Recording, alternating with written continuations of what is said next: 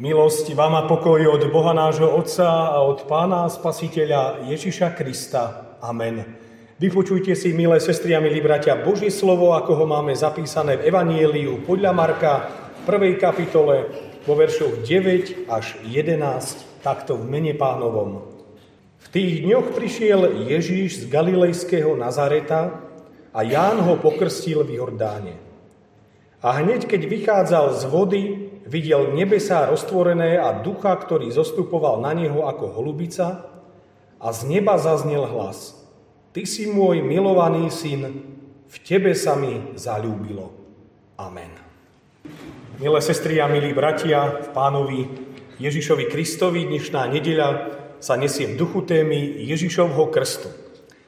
Poďme si objasniť, čo Ježišov krst znamená a prečo ho musel prijať a aké je jeho posolstvo. Čo konkrétne z toho pre nás vyplýva a akú výzvu to kladí aj do nášho osobného života. Predtým, než zahliadneme pána Ježiša, ako prichádza k Jánovi Krstiteľovi, aby ho pokrstil, tak sme svedkami jeho zanieteného kázania o tom, že kráľovstvo Božie sa priblížilo a je nevyhnutné, aby sa ľudia dali pokrstiť na odpustenie hriechov. A ľudia, ktorí sa o Jánovi a o jeho ohnívej reči dopočujú, tak neváhajú a z rozličných miest prichádzajú do púšte na miesto, kde vlastne ani nie je čo obdivovať, dokonca ani Jána a ani jeho výzor. A predsa z tejto Jánovej reči, z tejto jeho kázne, sú všetci úplne úžasnutí a v davoch sa k nemu hrnú, aby, aby ho počúvali. Títo ľudia túžia po Božom kráľovstve a po odpustení svojich hriechov. A Jan prežíva radosť z toho, že Boh sa ich srdc dotýka. A oni na to počuté slovo reagujú vnútornou túžbou po odvrátení od svojho starého spôsobu života k novému. Lebo hriech bol často vnímaný práve ako niečo, čo človeka špiní.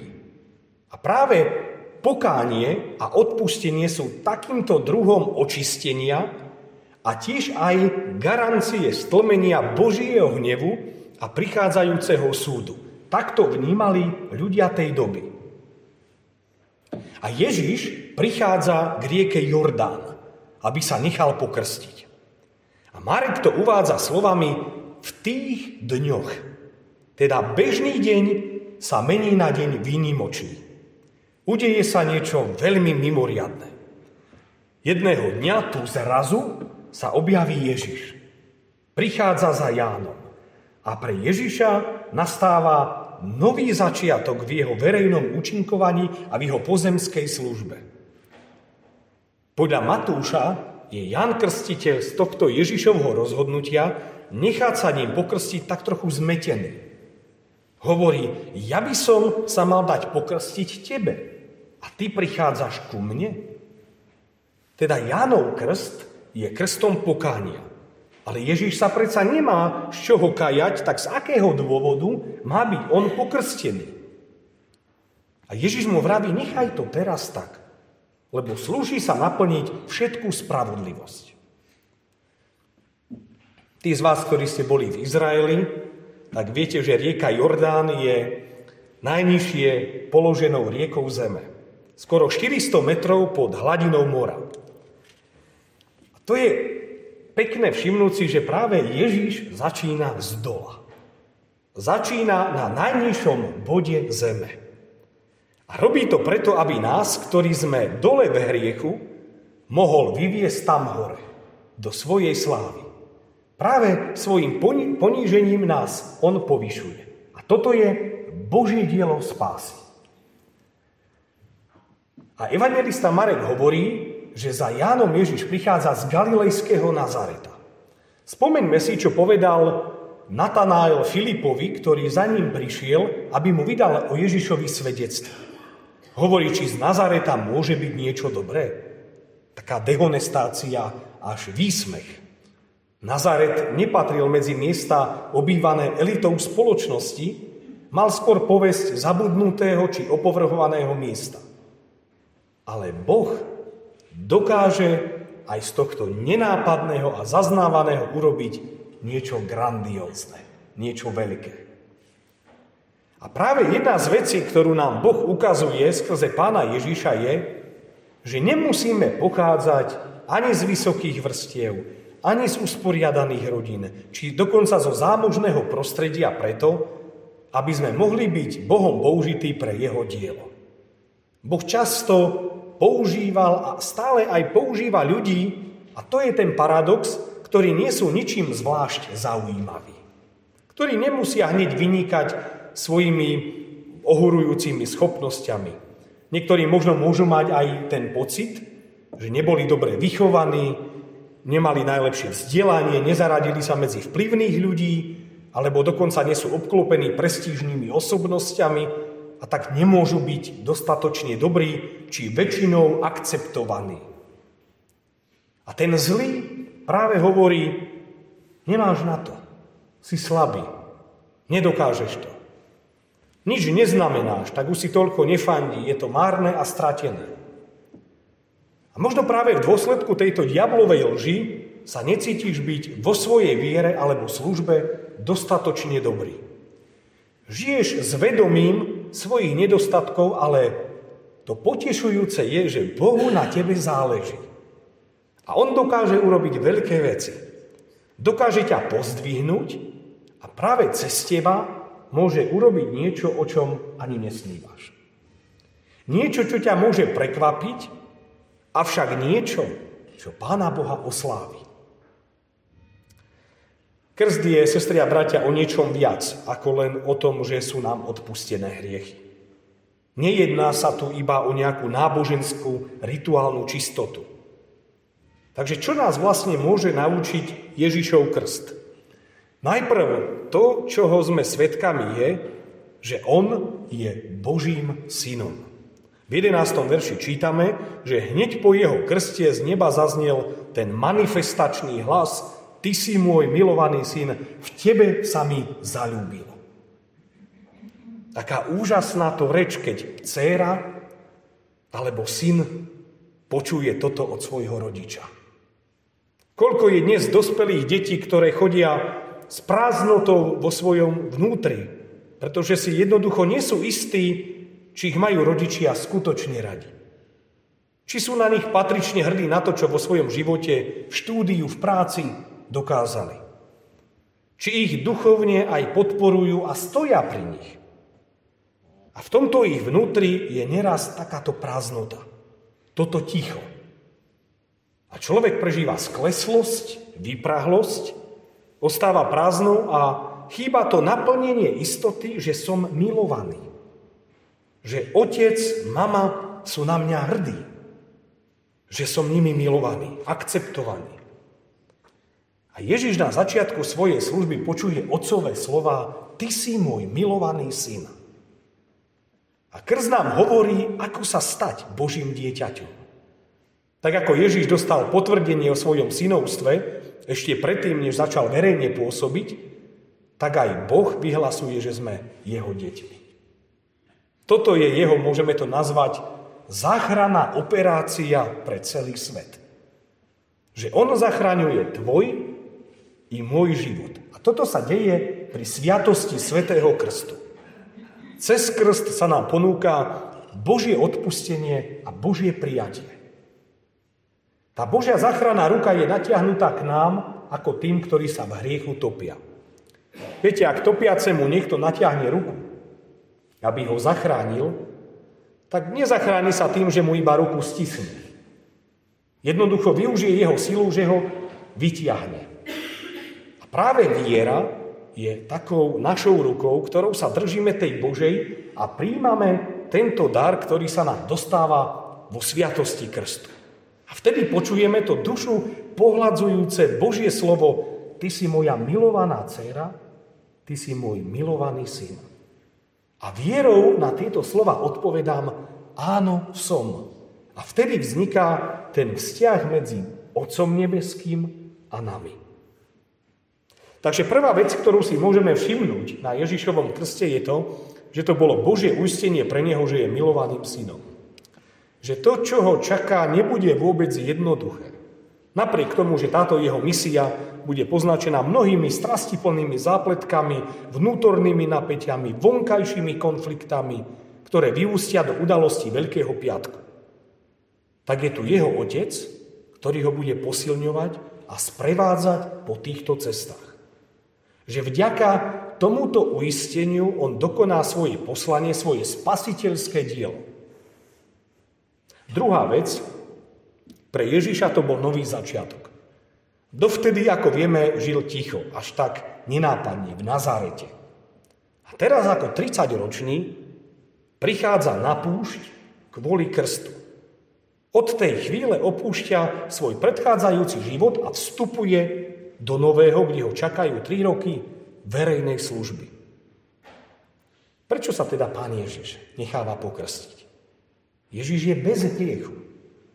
Ale v krste pokánia, a to je veľmi dôležité, sestri a bratia, všimnúci, sa spája s nami hriešnikmi.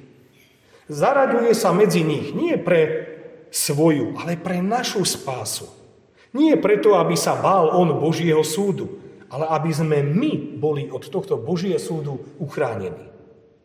Pavol hovorí, toho, ktorý nepoznal hriech, urobil hriechom za nás, aby sme my boli v ňom spravodlivosťou pred Bohom. Náš reformátor Martin Luther hovorí, že krst je milosti plnou vodou života a kúpeľom znovu zrodenia v duchu svetom. Krst nás, sestri a bratia, zavezuje k novému životu s Bohom. Čiže byť pokrstený znamená aj prakticky začať nový život ako Kristov učeník. Pane Ježiš v závere Matúšovho Evanielia svojim učeníkom, a teda i tebe, aj mne hovorí, choď a čiň mi učeníkom. Takže okrem toho, že mám status Božieho dieťaťa, tak som aj ja ako pokrstený človek nasledovníkom, učeníkom a apoštolom. Viete, keď sami rodičia alebo krstní rodičia poctivo nasledujú vo svojom živote Krista, tak potom aj im leží na srdci to, aby ich deti tiež raz boli ozajstnými Ježišovými nasledovníkmi. A pokiaľ ich život viery je autentický, tak je zároveň takýto spôsob života aj pre nich oslovujúci. Zanechali starý život a žijú nový život. A Pavol to veľmi krásne hovorí, preto ak je niekto v Kristovi, je novým stvorením. Staré veci sa pominuli a hľa nastali nové.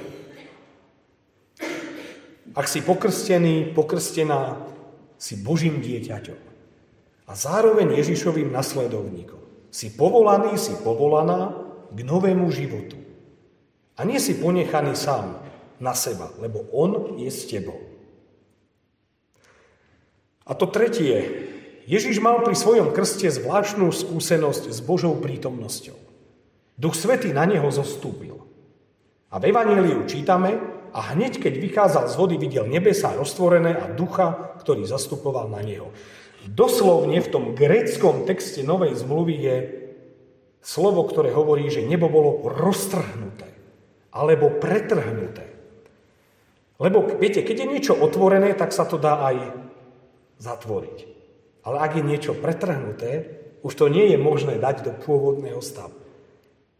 Nebesa sú roztrhnuté, teda Boh nechce nebesa zatvoriť, ale chce, aby Duch Svetý neustále na nás zostupoval. Zbožný Žid keď počul túto udalosť, tak okamžite sa mu v mysli vybavila 63. kapitola proroka Izaiáša. Určite si ju doma prečítajte. A ona hovorí o tom, ako sa ľudia cítili Bohom opustení kvôli ich hriechu. Prechádzali utrpením, čelili vyhnanstvu a pritom silne túžili po pocite Božej prítomnosti. A Boh hovorí, ja som, ktorý sľubujem spásu, a mám moc zachraňovať. A ich zvolanie pohľadni z nebies a uvidí zo svojho svetého a slávneho príbytku. Veď Ty si Otec náš, Tvoje meno od pradávna je náš vykupiteľ. Kiež si pretrhol nebesa a zostúpil, aby sa zatriasli vrchy pred Tebou. Sestri a bratia, to je to, čo potrebujeme aj my dnes. Potrebujeme mať istotu, že nie sme sami, že Boh kráča s nami. Že Boh vstupuje do tých našich každodenných turbulentných zápasov. Že kráča s nami uprostred náročnej a hekticky vypetej doby. Že nám dáva svoju silu, aby sme mohli zvládať tie prekážky a výzvy, ktorým čelíme. Ukáž mi, Pane, svoju moc. Daj mi vidieť, že si blízko mňa. Nech sa roztrhnú nebesa a nech Ty zostúpiš. Nech sa všetko pred Tebou trasie. Nech zlo pred Tebou ustúpi. A pri Ježišovom krste Boh takto odpovedá na modlitbu svojho ľudu. Nebesa sú roztvorené alebo roztrhnuté a na Ježiša zostupuje Duch Svety. No a na záver. Počuli sme epištolu zo skutkov apoštolských, ktorá nám hovorí o Pavlovom stretnutí s mužmi z Efezu, ktorí tvrdili, že sú kristovými učeníkmi. Ale Pavol sa ich pýta, či ste prijali Ducha Svetého, keď ste uverili. A ich reakcia, ani sme nepočuli, že je Duch Svetý. A Pavol im o Ježišovi rozpovie všetko a udeje sa toto. Keď to počuli, dali sa pokrstiť a Duch Svetý na nich zostúpil, hovorili jazykmi a prorokovali. Žiaľ, dnes je v cirkvi mnoho kresťanov, ktorí síce boli pokrstení, ale sú rovnako zmetení ako tí Efežania. Možno aj čo si počuli o Duchu Svetom, ale on nehrá veľkú úlohu v ich živote. Áno, dar Ducha Svetého je daný pri krste. Ale mnohí ani dnes sa ešte k pánovi Ježišovi neobrátili, neprosili ho, aby ich Duch Svetý viedol a riadil ich kroky. Teda môžeme povedať, že nežijú v posvetenom spôsobe života. V spôsobe, ktorý sa Bohu páči. No a Marek hovorí, že Duch Svetý zostupoval na neho ako holubica. Je zaujímavé, že holubica je prítulný a taký vrúcný vták. Ak sme príliš hluční, tak odlieta preč. A to je veľakrát dôvod, prečo Ducha Svetého tak málo poznávame v našom živote. A prečo je ťažké nám ho pochopiť? Lebo sme príliš hluční. Sestri a bratia, budeme sa modliť a tak prosme Božieho ducha, aby sme ho viac počuli, aby sme ho videli, viac sa nechávali ním viesť a poznávali Božú vôľu pre náš život. Lebo dnes existuje naozaj veľa návodov a odporúčaní, ako správne žiť a čo urobiť preto, aby sme boli šťastní, spokojní, vyrovnaní. Ale my vieme, že tá skutočná radosť a naplnenie spočívajú jedine v Bohu. Takže, sestri a bratia, to najdôležitejšie, čo potrebujeme všetci aj dnes počuť, je to Božie láskavé. Ty si moja milovaná dcéra, ty si môj milovaný syn. A nech nás toto slovo vedie v našom živote a nech nám ono dáva sílu pre zvládanie úloh, ktoré súvisia s nasledovaním pána Ježiša Krista. Amen. Stížme sa k modlitbe. Oče náš nebeský, ďakujeme za Tvojho syna a nášho pána Ježiša Krista, ktorého si poslal na tento svet, aby si nás zachránil a k sebe priviedol. Ďakujeme za Tvoj plán spásy. A tak, Pane Ježišu Kriste, Synu Boží, ďakujeme za Tvoje poníženie, ďakujeme, že v Tebe máme istotu spasenia, že Ty si cestou k Otcovi. Ďakujeme, že kvôli nám si sa stal človekom a pokorným služobníkom, v Tebe máme hodný príklad toho, ako aj my máme žiť. Ukazuješ nám, čo znamená slúžiť tým druhým. A tak ťa prosíme, aby celý náš život bol životom láskavej a nesebeckej služby Tebe i našim blížnym. Aby náš život svedčil o tom, že ťa nasledujeme, že Tebe patríme a že Duch Tvoj Svetý je prítomný v našom živote. Ďakujeme, drahý náš Pane, že aj nám dnes zaznievajú Tvoje láskavé slova prijatia. Ty si môj milovaný syn, Ty si moja milovaná dcéra. Ďakujeme, že nás príjmaš taký, aký sme že ti môžeme patriť a že ty si našim otcom a v krste si nás prijal za svoje deti. Chválime ťa a dobrorečíme tvojmu svetému menu. Amen. Oče náš, ktorý si v nebesiach, posveď sa meno Tvoje, príď kráľovstvo Tvoje. Buď voľa Tvoja, ako v nebi, tak i na zemi. Chlieb náš každodenný daj nám dnes a odpúsť nám viny naše, ako aj my odpúšťame vyníkom svojim. I neuvodi nás do pokušenia, ale zbav nás zlého, lebo Tvoje je kráľovstvo i moc, i sláva na veky. Amen. Sláva Bohu, Otcu i Synu i Duchu Svetému, ako bola na počiatku, i teraz, i vždycky, i na veky vekov.